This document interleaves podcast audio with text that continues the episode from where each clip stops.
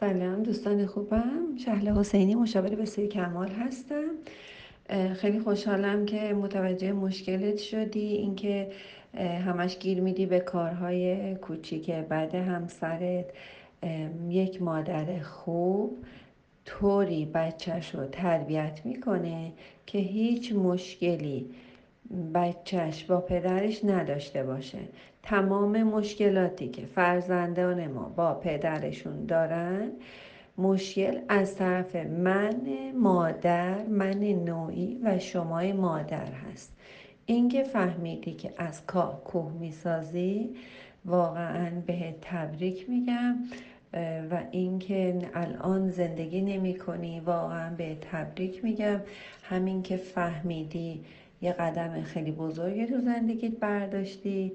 اینکه می‌خوای در آینده زندگی کنی که متاسفم دیگه.